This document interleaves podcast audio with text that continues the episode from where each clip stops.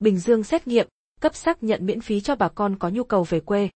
Trước nhu cầu về quê quá lớn của người dân, tỉnh Bình Dương đã tổ chức xét nghiệm và cấp giấy miễn phí cho hàng chục ngàn người, trong đó có phát hiện cả các ca dương tính. Trong khi đó, Bình Dương vẫn kiên trì khuyên người dân ở lại. Ngày 3 tháng 10, ghi nhận của phóng viên, vẫn còn rất nhiều người dân các tỉnh, đặc biệt là bà con quê miền Tây đang ở tại Bình Dương có nhu cầu về quê.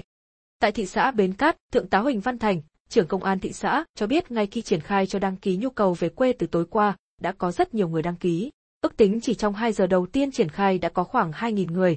Tổng cộng tới trưa mùng 3 tháng 10 có thể lên tới 10.000 người đăng ký.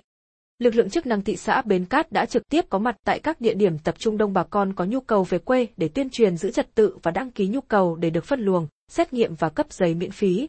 Tại thị xã Tân Uyên, đại diện Trung tâm Y tế thị xã cho biết từ đêm mùng 2 tháng 10 đến sáng mùng 3 tháng 10 đã tổ chức xét nghiệm cho gần 25.000 người có nhu cầu về quê. Do số lượng rất lớn nên thị xã Tân Uyên đã chia thành nhiều điểm xét nghiệm để tránh tập trung đông người. Tại thành phố Thuận An, là cửa ngõ của Bình Dương giáp với thành phố Hồ Chí Minh nên hầu hết những người về quê đi qua đây. Vì vậy, áp lực xét nghiệm rất lớn đổ dồn lên điểm xét nghiệm đặt tại phường Vĩnh Phú. Nhiều người từ các địa bàn khác nhưng chưa có giấy xét nghiệm đều vào xét nghiệm tại đây.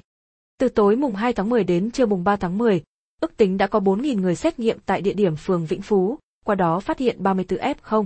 Trong đó có 11 F0 là người dân hướng lưu thông từ thành phố Hồ Chí Minh đi qua địa bàn Bình Dương để về Tây Nguyên và 23 F0 là bà con từ Bình Dương đi qua thành phố Hồ Chí Minh về miền Tây.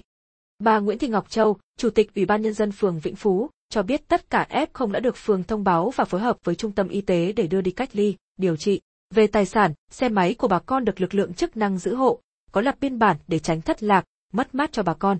Lực lượng tình nguyện viên, nhà hảo tâm cũng đã hỗ trợ phát hàng ngàn phần quà là nước uống, sữa cho bà con đi xe máy về quê ngang qua địa bàn phường.